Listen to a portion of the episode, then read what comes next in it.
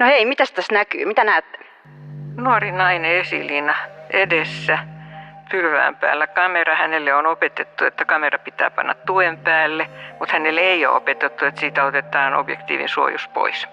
Aika paljon taustarekvisiittaa on tämmöinen taustafondi maalattu ja lattialla on kuosikas matto.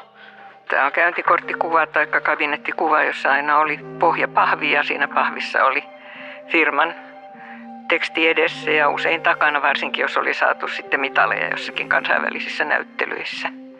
Käyntikorttikuva oli sellainen, joka korvasi 1850-luvulta alkaen niin kuin hienommissa piireissä, niin men, kun mentiin visiitille, niin ei enää annettukaan sitten oven avaajalle sitä käyntikorttia hopeatarjottimelle, vaan annettiin kuva, jossa oltiin tultu vierailulle niin kuin hattu kädessä ja hanskat pois käsistä otettuina ja tota, ikään kuin hyvin muodollisesti, mutta se koko jäi, mutta, mutta tämä jäykkä poseeraus hävisi.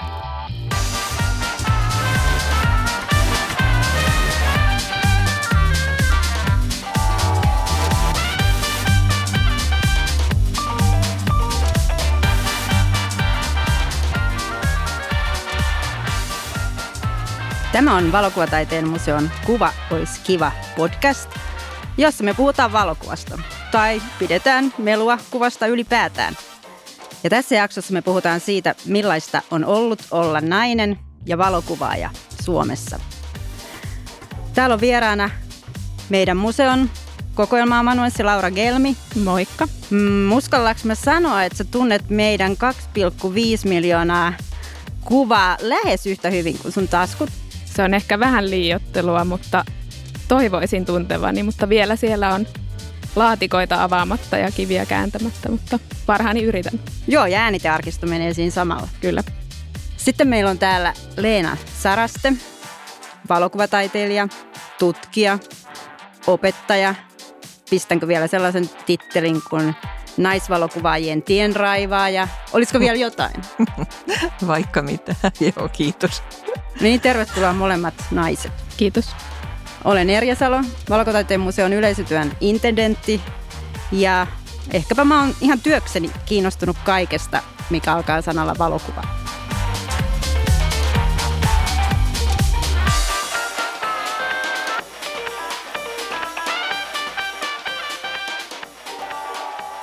Hei, nyt mua kiinnostaa, että kuka olisi se naisvalokuvaaja, joka kaikkien pitäisi tietää? Niitähän on siis vaikka kuinka monta miljoonaa. Marja Vuorelainen, Salme Simanainen, Merja Salo, Ulla Jokisalo, Armi Laukkia, Marjukka Vainio. 80-luvun jälkeen tämä on röyhähtänyt tämä kenttä, näitä on valtavasti. Sano joku ihan tuolta sadan vuoden takaa. No itsestään selvä on Signe Brander tietysti ja sitten on monta hirveän hyvää tutkijanaista, jotka on kuvannut mutta, mutta tuota, ne ei tule sillä tavalla esille niin kuin valokuvaajina. No hei Laura, meidän arkistovelho, kenet sä sanot? No vielä ei tullut mainituksi 20-30-luvulta modernisti Emmi Fock piti atelieta Turussa ja toi muun muassa tämmöisen glamour-estetiikan muotokuvaukseen ja modernin naisen ihanteen myös valokuva.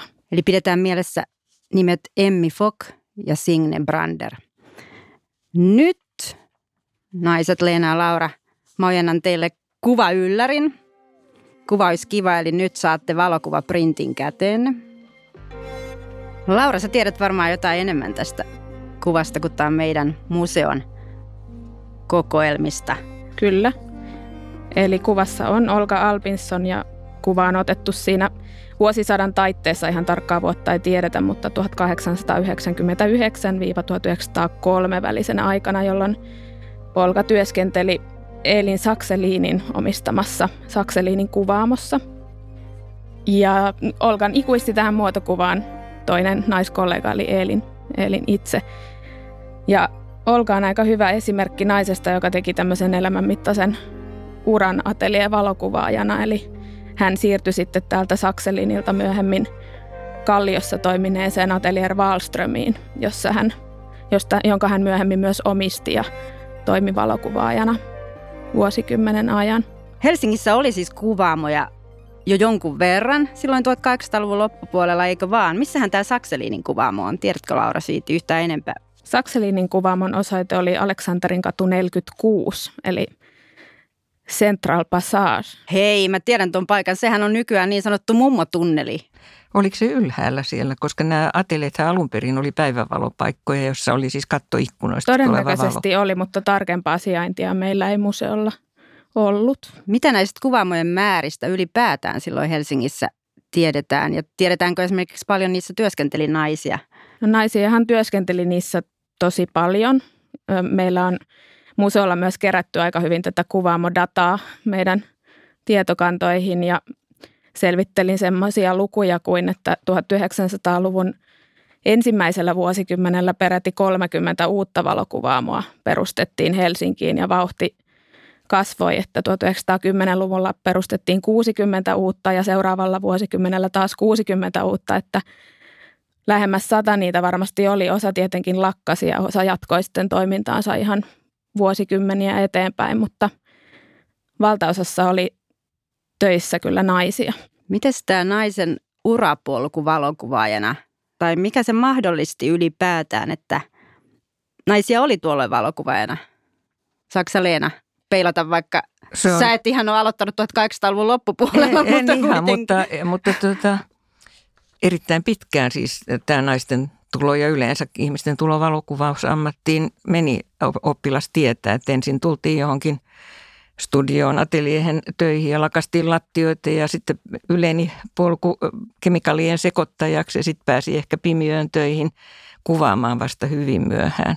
Koulutusta oli semmoisia viikonloppukursseja suunnilleen, että muun muassa Tyyne Savia ja Tyyne Böker, jotka oli näitä keskeisiä vuosisadan alkupuolen kuvaajia, niin ne koulutti toisia, niin kameraseuralaisia kuin ammattilaisiakin. Et ensimmäiset tämmöiset selvät muodolliset koulutusyritelmät oli 1935 alkoi taideteollisuuskeskuskoulussa, joka on nykyisen Aalto-yliopiston valokuvakoulutuksen edeltäjä ja tota, sitä jatkuu vuoteen 1939, jolloin se loppui opiskelijoiden puutteeseen. Et siitä ei ole ollut sen jälkeen huolta kyllä.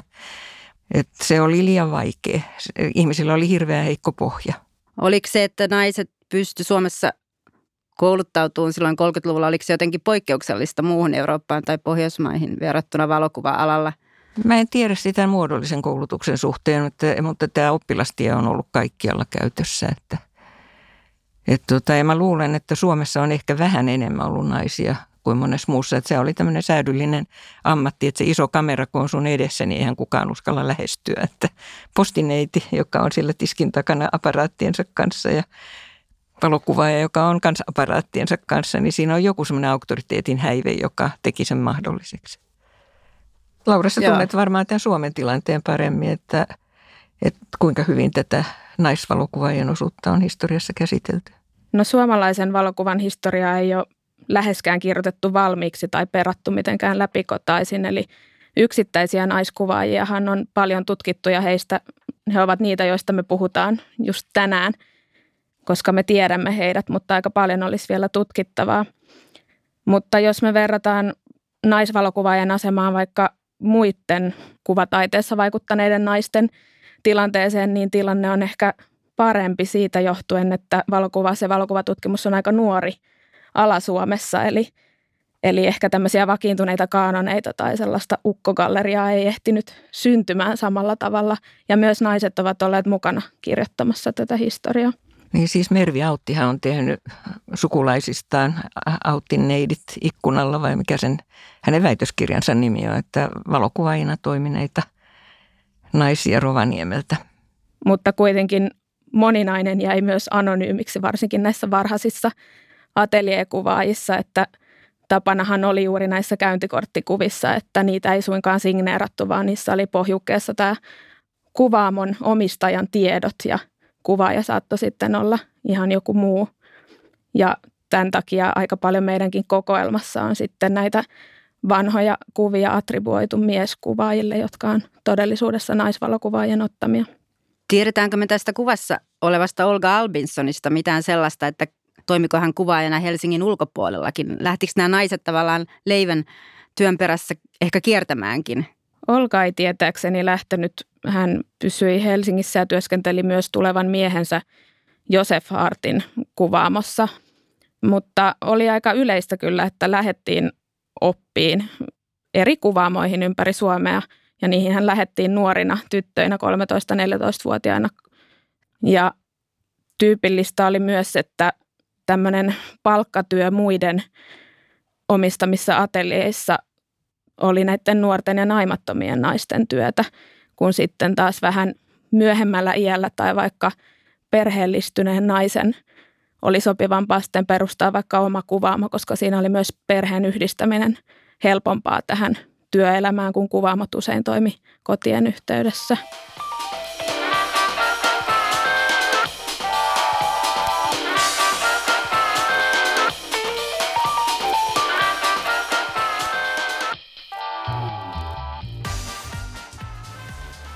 Miksi me ylipäätään keskustellaan tämmöisestä aiheesta, kun, kun millaista on ollut olla nainen ja valokuvaa ja voihan sitä ajatella, että mitä se on nykyäänkin, niin onko jotain kuitenkin semmoista, mitä voi ajatella, että naiset on tuonut kuvaamiseen tai onko jotain merkittäviä etappeja Suomessa? Näkyykö se aiheiden valinnassa tai? Kyllä me mietittiin sitä tuossa joskus 80-luvun alussa, varmaan 70-luvun lopussa, että onko naisten ja miesten ottamilla kuvilla eroa. Ja tota, se, mitä tässä äsken katsottiin, että miten otat kuvan. Jos meet kameran taakse piiloon, niin ihmiset jäykistyy. Jos tuut kameran takaa esille, niin ihmiset naurahtaa. Ja tota, yleensä kuvista mallin ilmeistä näkyy aika usein, onko siellä ollut nainen vai mies, koska nainen saattaa panna kameran jalustalle ja esiintyä itse siinä. Mies piileksii välineen takana helpommin. Tämä on semmoinen karkea yleistys, mutta tota, sitten me pohdittiin vähän tällainen vulgaari freudilaisittain, että onko miesten ja naisten kuvien rakenteella eroa. Ja, ja tota, jotkut lahtelaiset opiskelijat väitti, että miesten kuvissa on aina polku sisään, joka imee sinne ja naisten kuvissa voi olla semmoinen poltsi keskellä ja kuvaan ei pääse niin kuin sisälle. Silloin kun kerran tehtiin valokuvalehteen äh, kuvanumero koulutuksesta, siinä ei ollut yhtään tytön, kuva, tytön ottamaa kuvaa – ja me ihmeteltiin sitä ja sitten todettiin, että ilmeisesti valitsijat ei vaan pitänyt niistä kuvista, koska hienoja kuvia oli tarjolla. Ja hyvin pian sen jälkeen pyydettiin ruotsalaiseen fotografista albumlehteen suomalaisten naisten kuvia. Ja mä rupesin miettimään, että ketkä on naisvalokuvaajia. Mä en keksinyt mitenkään. Mun piti tehdä lista hyvistä valokuvaajista ja sitten poimia pois miehet. Ja silloin, siis vuonna 80, niin itse asiassa meitä oli neljä naista, jotka oli siis suunnilleen tätä nuorempaa ikäluokkaa, jotka ei ollut tällaisia ateljekuvaajia. Neljä naista, jotka oli ollut jollakin tavalla esillä, että pitänyt oman näyttelyn tai osallistunut ryhmän näyttelyyn. Kolme vuotta myöhemmin me tehtiin naisten näyttely, niin meitä oli jo 27. Et se tapahtui hirveän nopeasti siinä 80-luvun alussa suunnilleen, naisistuminen. Entä tutkimuksellisesta näkökulmasta – Miten ylipäätään valokuvahistorian kirjoitus on kohdellut naisia? Hyvin. Kerro siitä vähän lisää. No siis näitä pioneerinaisia on siis e, itse asiassa yksi valokuvan keksijöistä on, on norjalainen nainen, jonka nimeä mä en muista kylläkään tällä hetkellä. Että hän ei ole kauheasti ollut esillä, koska siitä ei sitten tullut sen kummempaa, että niitä oli parikymmentä ihmistä, jotka keksi valokuvausmenetelmän samoina aikoina suunnilleen. Ja sitten tota, hyvin keskeisiä on Lady Haywardin Englannista ja Julia Margaret Cameron, jotka on jokaisessa valokuvahistoriassa esillä. Ja sitten on Dorothea Lange ja sitten nämä amerikkalaiset dokumenttikuvaajat muutkin. Ja sitten Life-lehden kuvaaja Margaret Burke White, jotka on tosiaan sillä kansainvälisesti tunnettuja.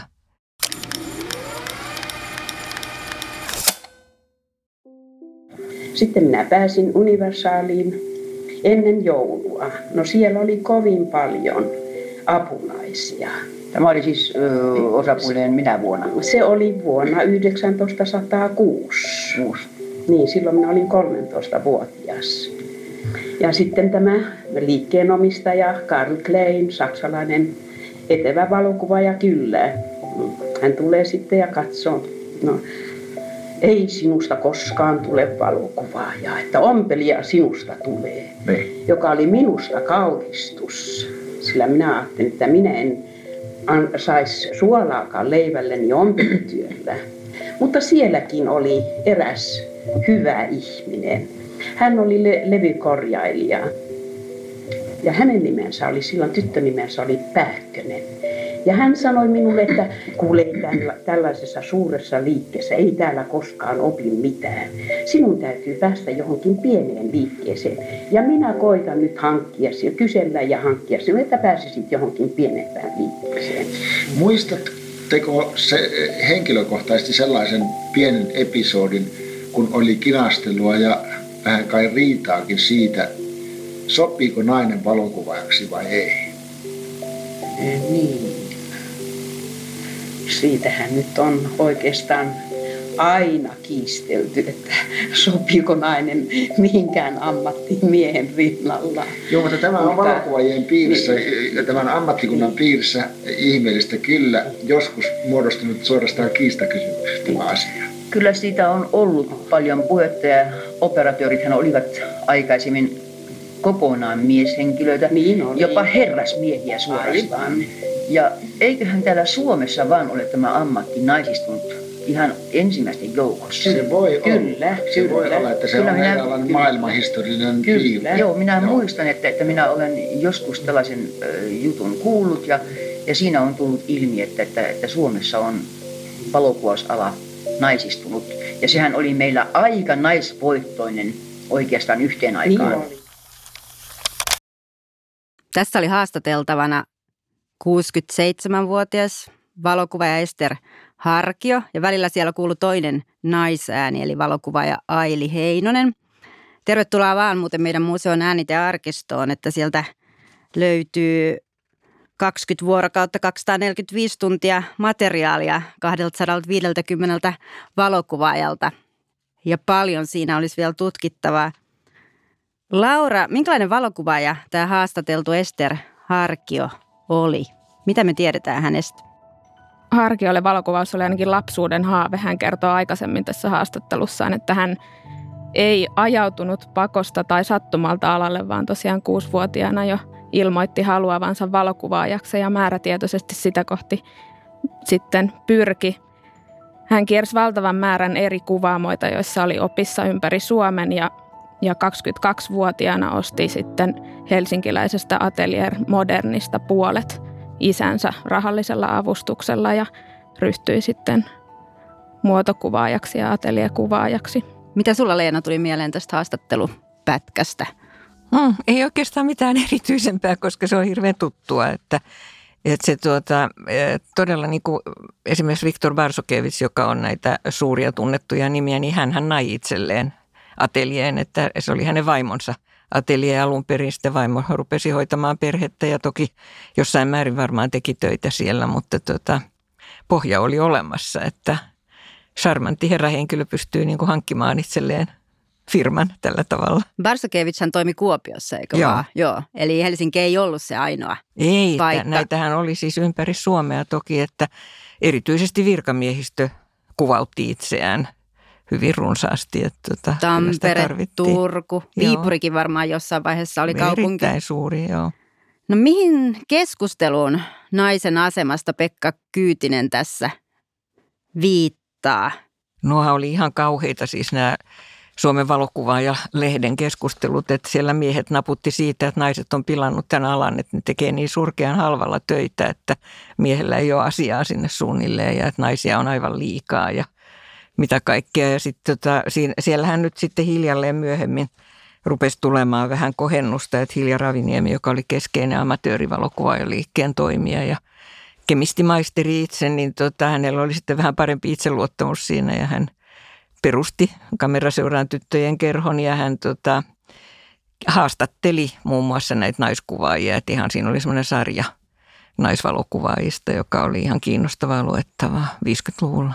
Sä oot Leena tehnyt väitöskirjan just kameraseuran vaiheesta. Minkälainen seura tämä kameraseura oli? No se oli oikeastaan tästä harrastajakuvauksesta laajemminkin, mutta että Suomessahan oli siis ensimmäinen oli tämä Amateur Photograph Cluben, joka oli alun perin vähän toisella nimellä, että se perustettiin 1889 saarin armollisella luvalla ja tota, Ja se toimi pitkään ainoana, että siinä oli sitten suomenkielisiä, jotka erottautu siitä sitten omaksensa. Ja tämä kaksoisjäsennyskin oli hyvin yleistä, koska ainoa tapa oppia valokuvausta varsinaisesti oli joko mennä siis oppitytöksi tai sitten mennä kerhoon, jossa niin kuin jaettiin tietoja, kirjallisuutta tilattiin ulkomailta ja lehtiä, pidettiin kursseja. Et se oli hyvin tehokasta koulutusta ja erittäin korkeatasosta työtä ihmiset teki siellä.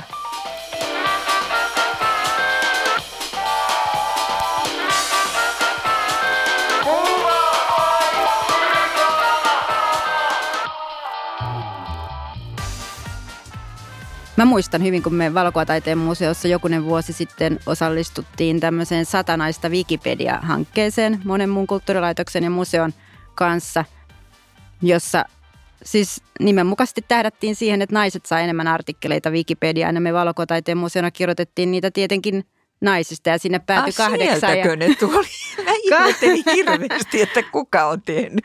Sustakin Leena Sarasti kirjoitettiin Aivan ja oikein. muutamasta muusta. Mitä te ajattelette tällaisesta aika konkreettisesta tekemisestä? Onko se paikallaan? Mun mielestä olisi erittäin hyvä, että Wikipediaan yleensä niin kuin ammattitaitoiset ihmiset tekisivät artikkeleita vaikka miehistäkin. Ne on surkeita keskimäärin, että, tota, mutta että todella hienoa, että sitten tulee myös näitä, koska tota, kyllähän ihmiset tekee itsekin niitä, että ehkä miehet on ollut kunnianhimoisempia siinä suhteessa, mutta jatkakaa ihmeessä tätä. No ehkä sen lisäksi, että nostetaan, nostetaan nimiä, mikä on tärkeää. Nykyisin on trendikästä tehdä sata parasta naiskuvaajaa listoja tai, tai tämän tyyppisiä julkistuksia, mutta sen lisäksi mun mielestä tarvitaan kyllä ehkä vähän syvempää ymmärrystä ja tietoisuutta siitä, että miten se sukupuoli vaikuttaa tai vaikuttaako se siihen uraan ja mahdollisuuksiin. Me ollaan museona partnerina tämmöisessä kansainvälisessä Fast Forward Women in Photography-hankkeessa, joka on brittiläisten aloittama tutkimusprojekti. Ja se sai alkunsa huomiosta, että naisvalokuvaajien urat ei etene samaan tahtiin kuin miesvalokuvaajien siitä huolimatta, että heitä on yhtä paljon tai jopa enemmän alalla. Ja käytännössä tämän hankkeen tavoite on saada naiskuvaajat uutisiin ja historiankirjoihin ja luoda tämmöinen globaali naisvalokuvaajien verkosto – Meitä on tässä seitsemän kumppania kuudesta maasta ja Suomen valokuvataiteen museo mukana. Syksyllä marraskuussa on hankkeen päätöskonferenssi Teit Modernissa, jota kyllä innolla odotan.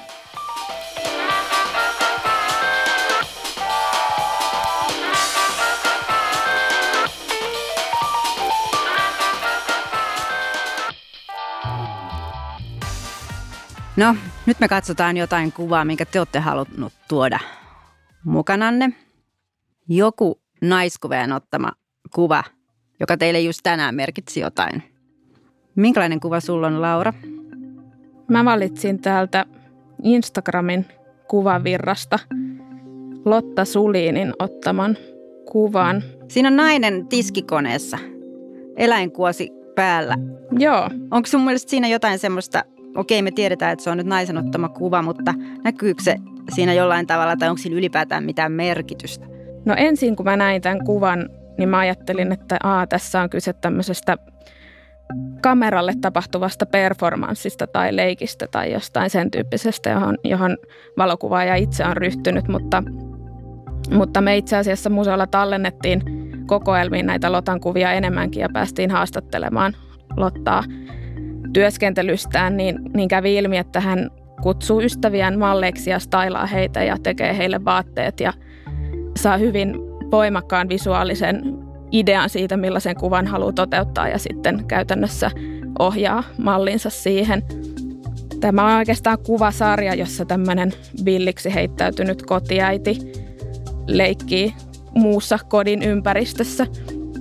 Ja ainakin mä ajattelen, että että se, että Lotta taitaa olla 16 vai 17-vuotias medialukion kasvatti, eli nuori valokuvaaja, niin heillä on varmaan tässä ihan erityinen luottamus ja hauska meininki näitä kuvia ottaessa ystävien kanssa.